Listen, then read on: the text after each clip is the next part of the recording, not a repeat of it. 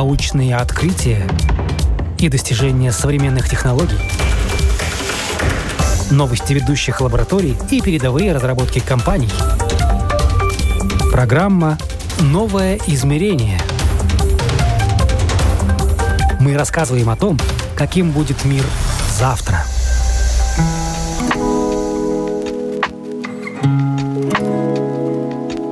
Дорого не для всех, но за этим будущее – Каких только сюрпризов не преподносит современная мода. Например, все больше появляется эко-материалов, а одежду, не поверите, сегодня уже научились шить из ананасов, кофе, грибов, апельсинов и даже из яблок.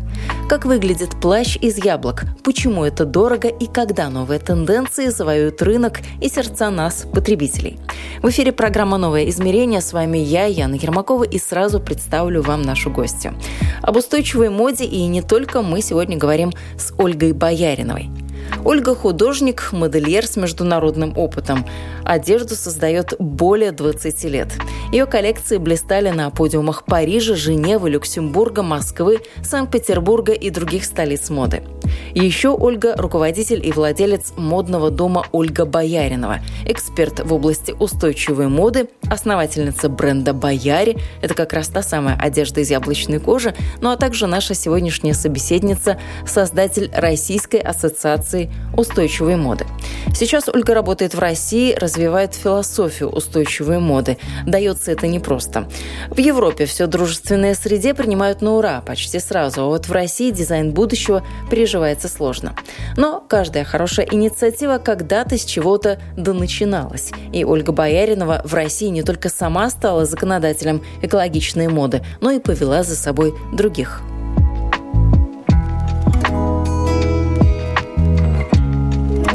Давайте, наверное, с такого общего вопроса начнем именно об устойчивой моде, потому что вы такой первопроходец своего рода в этом направлении. Как вам дались эти первые шаги? Насколько это было сложно, интересно? Ваши эмоции, впечатления, вот тот опыт, который уже накопился? Поделитесь. В течение 22 лет я профессионально занимаюсь модой, и моему модному дому Ольга Боярина Кутюр 20 лет, и мое последнее детище — это бренд Бояри, которому всего 4 года. И, в общем-то, на рынке России он а, вот представлен последние три года, так как а, образовывался задумывался он во Франции во время моей жизни и работы в Париже.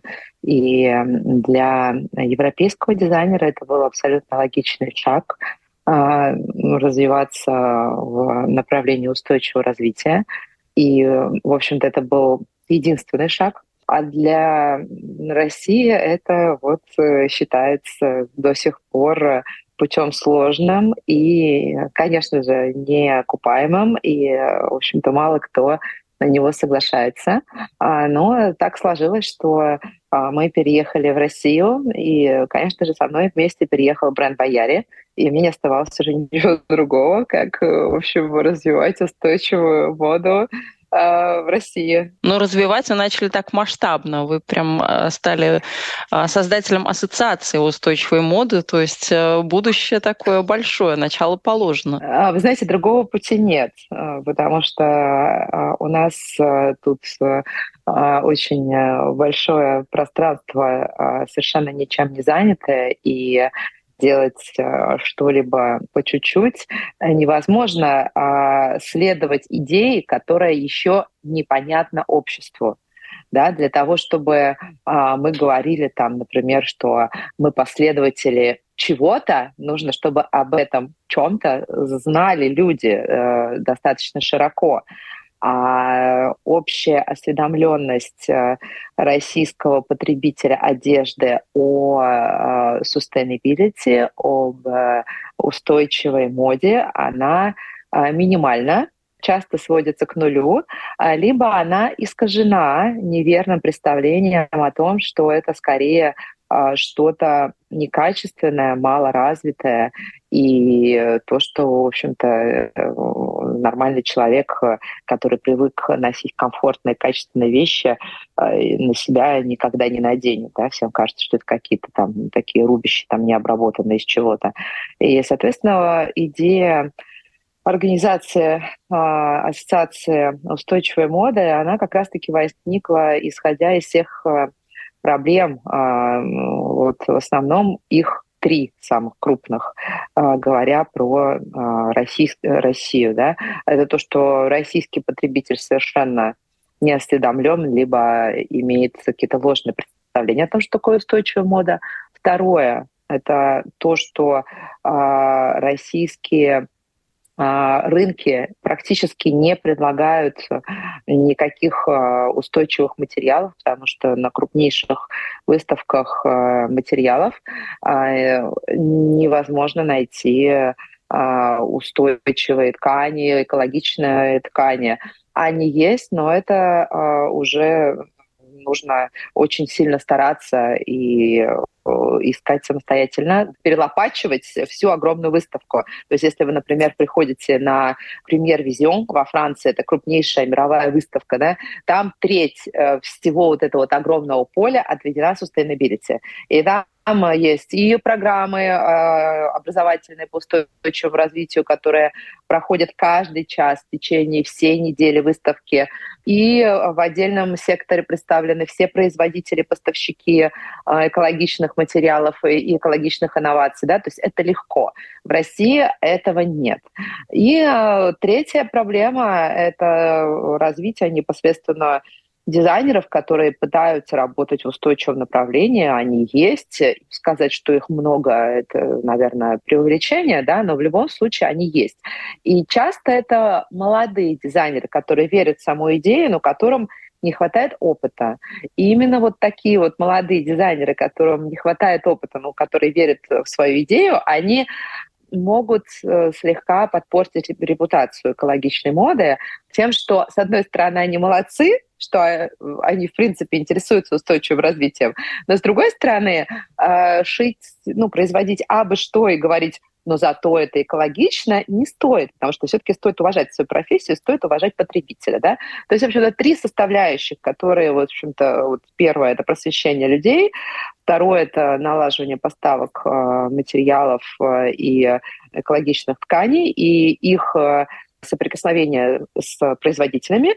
И третье — это повышение квалификации производителя в устойчивом направлении. То есть, в общем-то, для, ради этого была создана ассоциация устойчивой моды, но э, на данный момент э, со всеми перипетиями, которые происходят э, в нашей стране последние полтора года, она не имеет никакой поддержки и, к сожалению, не может развиваться. Но, может быть, в Европе потребители побольше знают об экологической моде, об устойчивой моде, но путь э, ее тоже тернист и дорог э, даже в европейских да. странах, которые, ну, вроде как кажется, должны быть ближе, чуть-чуть богаче, но, тем не менее, видим, как сложно все это продвигается.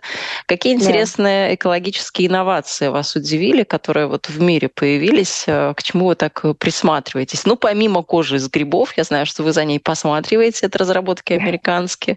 Что еще так э, вас интересует? Очень э, жду того момента, когда наконец-то круг сможет замыкаться, когда мы сможем производить разли- различные вещи из мономатериала, который сможет быть полностью переработан потому что э, могут быть любые э, инновации, это хорошо развиваться, это каждый раз дорого и сложно, но все равно это все происходит. И ткани, как из переработанных материалов, э, тканей, в принципе, материалов для создания одежды, обуви и аксессуаров, э, все появляется все больше и больше.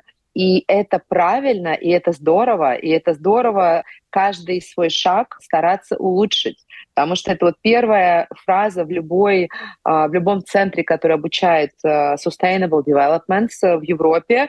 We doing our best. Это значит, да, то есть мы делаем то, что мы можем наилучшим образом, но никто сейчас не может считаться идеально экологичным а, производителем, который не наносит никакого вреда окружающей среде. В любом случае мы след оставляем. Но это не значит, что мы не должны стараться его минимализировать. Так вот, в любом производстве одежды, а, вещей, чего бы то ни было, да, мы а, не можем сделать полный цикл. А, вот сейчас мы создали серию плащей из полностью переработанного пластика и ниток из переработанного пластика, и все из переработанного пластика. И вот, вот мы их пускаем во вторичную переработку. Мы уже столкнулись с той самой проблемой, что если в эти плащи добавить утеплитель, из тоже переработанного пластика, но у него другая структура. Это уже не перерабатывается в одной системе, да, то есть э, это все сложно, э, соответственно, не подходит.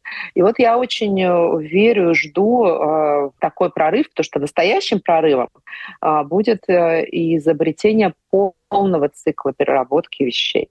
Потому что, как мы понимаем, из огромного перепроизводства вещей, потому что мы сейчас страдаем перепроизводством, именно поэтому экологичный бренд, бренд, который себя называет экологичным, он не может быть массовым, да, то есть э, он э, должен работать по системе медленной моды, slow fashion. Мы производим только то, что э, люди покупают, что им нужно. И это должны быть добротные вещи, которые человек максимально долго носит, потому что пока что мы их не можем сдать в переработку. Они идут на свалку все равно, даже из экологичных материалов.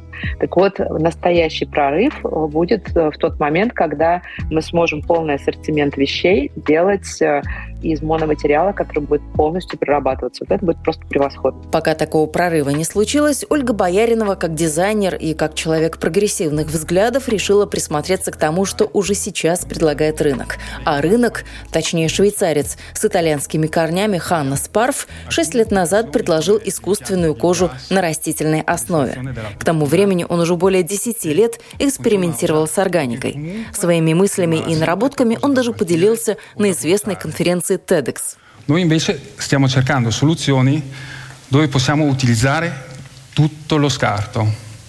Non rimane più niente. Изобретатель очень долго думал, как использовать отходы, которые скапливаются на предприятиях в промышленных масштабах. Ему никак не давала покоя мысль, что яблочные огрызки и жмых отвозят на свалку, где они превращаются в неприглядную кучу мусора, а то их и вовсе сжигают, а ведь все это могло бы работать. Так, благодаря стараниям Ханнеса Парфа, яблоко заработало в полную силу. Поначалу яблочную кожу использовали в производстве мебели, обуви и так, кое-где по мелочам. До тех пор, пока инновационную разработку не заметила Ольга Бояринова. Кожа на яблочной основе она подарила новую жизнь, новые свойства и вывела ее не только в люди, но еще и на подиум.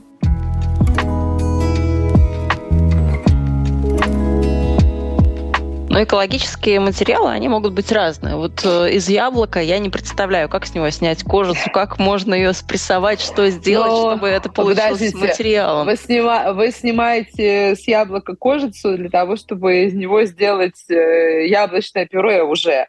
А, а, а смысл яблочной кожи заключается в том, что это просто остатки из с переработки фруктов, яблок непосредственно, да, а, из которых сделали сок, э, варенье, сидр, а, что бы там ни было, они собираются, высушиваются, э, перемалываются и э, составляют добрую половину яблочной кожи. То есть изначально идея инноватора, который создал яблочную кожу, была в том, чтобы вот эти вот остатки не сжигались потому что их очень много, это не компост. Когда говорится, ну там что там в компост? компост э, там 5% уходит, потому что их очень много, очень много яблок, которые там просто э, побитые, они там не идут ни в супермаркеты, вообще никуда, а их сжигают в огромных печах, и это СО2, и это просто максимально не экологично использование, утилизация экологичных продуктов априори, да. А, ну и э, вот Ханес Парф в течение 10 лет разрабатывал материал, который бы утилизировал э, пищевые остатки. И это получились яблоки, он пробовал с разными, там, с томатами, с виноградом, но вот у него получилось яблоками, потому что они богаты пектином. То есть это один из путей. Если мы научимся ко всему, что мы выбрасываем, относиться подобным образом, то это будет просто превосходно. Ну, у нас еще есть апельсины, из которых тоже кожуры всегда очень много, и тоже куда-то ее можно использовать. Да, да. Вот у меня тут кофеечек, остатков кофе всегда тоже очень много. Я знаю, что очень Сделать, его используют по-умному. Ну, скраб, скраб для тела, да. За скрабом потом последствуют средства для чистки трупа. Это тоже такой процесс. Слушайте, а во Франции и им очищают. Вы пробовали? На самом деле, я думала, что засоряет. Нет, нормально. Вот так вот. Его прям сливают. Да, да, его сливают в трубу. Я тоже все переживала. Француз говорит, да нет, ты что, наоборот, прочистит. И я сейчас, не боясь, спускаю вот эти вот остатки прессованного кофе, и нормально, они там все прочищают. Какие у вас коллекции? Как вы придумываете из этой яблочной кожи вещи? Насколько они пользуются спросом? Я сейчас очень много вопросов в одном задам, но тем не менее, думаю, что вы так компактно ответите на все. А, как она в носке, как она в стирке, как она в изготовлении каких-то вещей? Это вот, ну, действительно очень дорогая инновация, которая как и любой инновативный продукт, производит очень много брака, и, соответственно, это нужно отсеивать, да, то есть э, покупая 300 метров, из них может быть половина брака. Это очень тяжелый процесс. Поэтому кожа становится просто золотой. Она в разы, во многие разы дороже любой натуральной кожи. И сейчас уже становится понятно, что вот такой вот прям золотой материал, у которого такая прекрасная идея, э, стоит использовать там все-таки на небольшие а, сумки, потому что сначала мы производили из них вот полностью куртки, пуховики, но они у нас а, выходили, а, если мы их продаем в убыток себе, они все равно на вес золота идут, да. То есть мы сейчас а, минимализируем какие-то вот какие-то детали делаем, либо там компонуем вот эту яблочную кожу с другими экологичными материалами. Пока что вот э, я оставляю за нами работу с линоцелом. Это тенсел. Тенсел бывает э, абсолютно разные текстуры. А, мы часто его встречаем в белье, вот белевые какие-то комплекты там шьют, э, наволочки, подъяльники, это только один вид, вид тенсела, потому что он бывает такой поплотнее, который лучше драпируется. Вот из него прекрасные получаются и брюки, и рубашки, и комбинезоны летние. То есть вот мне очень нравится тенсел. А также из переработанного пластика производят и плащевку, и трикотаж. Мы вот сейчас будем больше использовать этого материала тоже. А, ну, э, я присматриваюсь к меху из конопли. А, вот э, есть... Шокировали да, да. меня сейчас, я прям... Да, да, на самом деле у вас сейчас эксклюзивный материал, я еще о нем никому не говорила. Я должна была идти э, вчера в дом конопли, но мне разболелся зуб. Ну, в общем, а, я, у, нас, у нас есть в Москве дом конопли, который на а, вот буквально недавно, так вот, на, ну не на днях, но вот месяц назад представили а, свой уже доработанный мех, тоже, как и любая инновация, они его делали достаточно давно, он вылезал, э, чтобы он не вылезал, они там что-то подкорректировали. То есть это, это постоянный процесс э, улучшения. И вроде как сейчас он не вылезает. Я на него тоже давно смотрю, и он очень крутой. У него длинный ворс, э, то есть такое, такая, такие классные можно делать шубы, ворс такой где-то сантиметров 10. Я обожаю такие. То есть мне не нравятся короткие чебурашки, потому что они очень, ну, очень же банально, сколько приелись. А вот такой длинный сумасшедший ворс — это очень в духе такого нашего революционного духа бояре. Мы вот все э, такие, мы такие ребята э, яркие, э, хотя и черные, да, хотя все черного цвета. Он нам очень подходит по своему дизайну. И вот я дойду до дома конопли буквально вот в ближайшие дни, посмотрим, что мы с ним делаем. И к осени уже у нас будут шубки из конопляного меха. Но это надо хорошо себя устойчиво финансово чувствовать, чтобы позволять себе такие эксперименты. Именно, да. И вот это огромная проблема, потому что финансовой поддержки сейчас нет. А, раньше а, была возможность получения грантов, а, она была более реальной. Сейчас ее нет, но с другой стороны, сейчас мы больше в принципе повернулись к российскому производителю, да, то есть э, на экологичные шаги на экологичное развитие невозможно получить дополнительных субсидий пока что, но зато вот сейчас э, мы занимаем свой собственный сегмент, и мы все-таки надеемся на то, что это когда-нибудь станет окупаемым. Но если говорить о потребителе без контекста, из какой он страны, из какого он э, континента, неважно, это европеец э, или там житель Америки, Австралии, то как, в принципе, люди вообще воспринимают экологичную моду, как они воспринимают вот все это движение на контекст, устойчивое развитие? Контекст очень, контекст очень важен, очень важен, что вы. А, российский потребитель – это одно, и причем потребитель Москвы, там, Петербурга, Новосибирска, там, крупных городов – это одни люди, а потребители там, более отдаленных регионов, где просто холодно и где они не верят в то, что э, наполнитель из переработанного пластика их может согреть так же, как пух. Хотя это так, но они не готовы к этому просто вот морально, да, то есть люди до сих пор думают, что шерстяные носки греют лучше, чем а, а носки из синтетики, специально да, произведенные для э, скалолазов, которые покоряют Монблан на Монблан никто не ходит в шерстяных носках уже, да, мы уже это прошли. То есть, но это процесс, да, то есть здесь нужно еще э, долгие годы образования людей, это опять-таки просвещение. Э, и точно так же американцы про какого американца вы говорите? Про калифорнийца, который абсолютный веган, любитель животных, у которого собака спит э, на кровати, а он рядом с ней на полу. Ну, это я сейчас утрирую, да? А, или вы говорите про техасца, который э, пошел там, подстрелил кролика и зажарил его, и совершенно не переживает, да?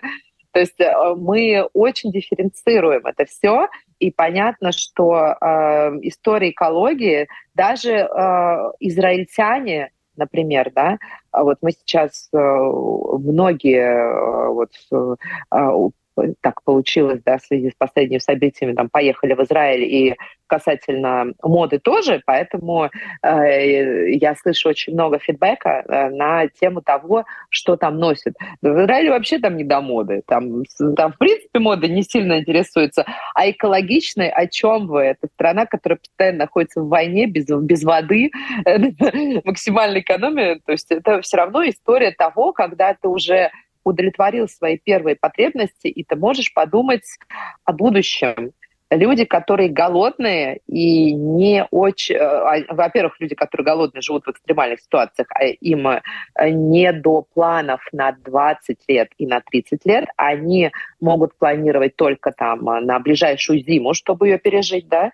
А точно так же информация, которая поступает к людям, да, просвещение, ко всем оно поступает по-разному, и нужно им это или нет, и э, точно так же просвещаться экологичными идеями, тем вообще, что происходит с планетой, человек может уже, имея а, не просто базовые знания, да, а уже выходя из а, своей коробочки там, окружающего мира, знания своего города и своей страны, да, это там дальше немножко. Поэтому э, в любом случае это, это, это то, что будет. И это будущее неизбежное, да, и это будущее, в которое пойдут не все, но всем ли туда надо, да? То есть мы не э, можем сказать, кто лучше кто хуже. А, то есть э, люди э, сами для себя выбирают, куда им смотреть. Смотреть внутрь себя или смотреть во, внеш... Э, во внешний мир, да? А, планировать на год или планировать там на 50 лет, а кто-то планирует на 200 лет. Мы все думаем различными масштабами, поэтому невозможно так обобщать.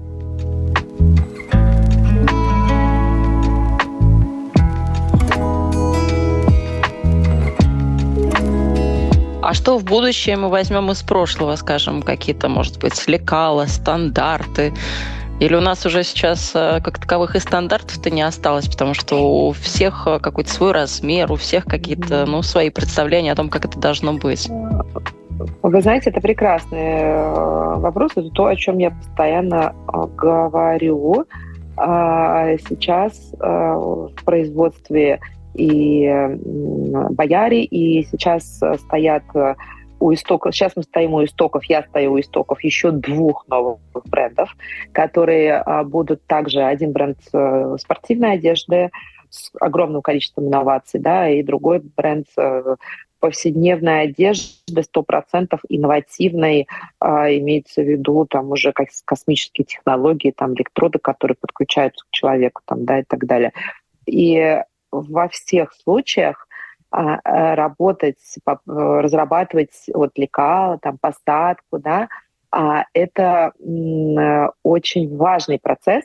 Например, почему вот э, многие э, вещи там просто вот, ну, не сидят, да, вот, ну, не сидят и все у новых брендов, как правило, потому что лекала — это та база, которая разрабатывается годами и десятилетиями даже у больших домов. Почему посадка вроде бы фигура разная, а все равно сидит, ну, кому-то маловато, но все равно сидит хорошо, да, вот там маловато, великовато, и все равно все мы разные, но можно добиться с опытом и с малейшими изменениями хорошей посадки. Так вот, а, сейчас такой интересный момент, когда многие молодые дизайнеры тоже они тоже молодцы, да, то есть они выучили э, программы создания лекал на компьютере сразу же там, да, на базе цифровых технологий, но у них нет опыта элементарной посадки головки рукава, там, подкрутить вот этот рукав, чтобы он сидел. Это такие тончайшие знания, которые приходят после опыта не года и не двух работы, а нужно проработать лет 15 как минимум, да, и посмотреть в течение этих 15 лет э, статистику того, как сидят твои вещи, на ком, там, э, на всех ошибках мы учимся. Так вот, э, сейчас, например, идеальный тандем — это как раз конструктор с большим опытом, который по старинке рисует лекала на бумаге, да, а потом их оцифровывает уже другой человек и переводит уже э, в космос, да, там в космические технологии. То же самое мы никуда не а, можем убрать, в принципе, опыт наших предков. И если этот опыт сочетать с космическими какими-то технологиями, да, вот э, это тот самый симбиоз, который будет близок человеку и который, собственно, мы предлагаем в наших изделиях. Да. Вот, то есть, но э, мы не можем э, существовать без наших корней. Мы должны их знать, и мы передаем этот опыт в будущее. Это очень важно, да. То есть, ну, мы смотрим вперед. Как это все далеко, то, что вы описали, этот процесс такой сложный, производство, обдумывание, ну, создание, да. как то далеко от персонализированной моды, когда условно ты отправил какую-то фотографию в облако, и тебе тут же распечатали эту фотографию на какой-то футболке, такой очень стандартизированной, обычной. Прям небо и земля. Вот этот долгий процесс, и буквально футболка в два клика. Ну, даже для того, чтобы вот эта футболка э, была, да, для того, вот вы надеваете футболку, и вы же понимаете, что даже футболка, футболки рознь. И представьте, сколько разных людей было задействовано для того, чтобы у футболки, знаете, бывает у дешевых футболок так плечо подпрыгивает, да, то есть таким уголком сидит. Так вот, чтобы нормально посадить головку рукава вот с этим плечом, да, чтобы а, была хорошо обработана горловина, а, которая вот ты голову протягиваешь, там ничего у тебя там не трескается, не рвется, чтобы она была аккуратно запакована, да, даже эта футболка прошла огромное количество этапов для того, чтобы такой а, квадратненькой и готовенькой просто э, висеть на сайте в виде там а, а, чего-то обезличенного. И вот вам важна ваша фотография, а я за этой футболкой вижу длинный процесс людей, которые постарались. Каждый выбирает для себя, для чего он будет трудиться. Так вот, если есть какая-то э, идея того, что ты хочешь улучшить, да то, что я говорю своим студентам, которые ко мне приходят, да, как ты хочешь поменять мир. Одеждой запружено все. Быть дизайнером ради своего собственного эго лучше быть инстаграм-блогером сто процентов. И вот кем бы то ни было, потому что это огромный процесс. Ну, у каждого бренда свой посыл есть. Э, у да. ваших вещей он какой? Это какая философия? О чем, о чем ваша мода, вот так, если а, свести к минимуму этот вопрос? То есть мне вот я узнала про яблочную кожу. Первое, что мне захотелось просто съесть яблоко, а потом смотреть, а как же это, как же это? Вот что из этого можно сделать, из этого яблока, которое я только что съела? Видите, как здорово. Вам захотелось уже что-то вложить внутрь себя. А, смысл а, нашего бренда, основная идея — посмотреть внутрь себя. О чем мы сами, что у нас внутри. Видите, вы положили внутрь яблоко, вы почувствовали его вкус, он, оно уже проникло в вас. Вы обратили внимание на саму себя. Важен сам человек. И это то, где мы начинаемся, и то, куда мы приходим. А, когда мы носим вещи из э, тканей, у которых есть у каждой ткани есть своя история, своя философия, да, и мы понимаем, за что мы платим, мы платим за эти ткани дороже, потому что нам не все равно, из чего состоят наши вещи. Значит, нам не все равно, как мы живем, нам не все равно, что мы делаем. То есть мы работаем внутрь, то есть мы сами себе задаем вопросы, кто мы в этом мире, что мы делаем. Да? То есть бренд обращен на то, чтобы люди смотрели внутрь себя.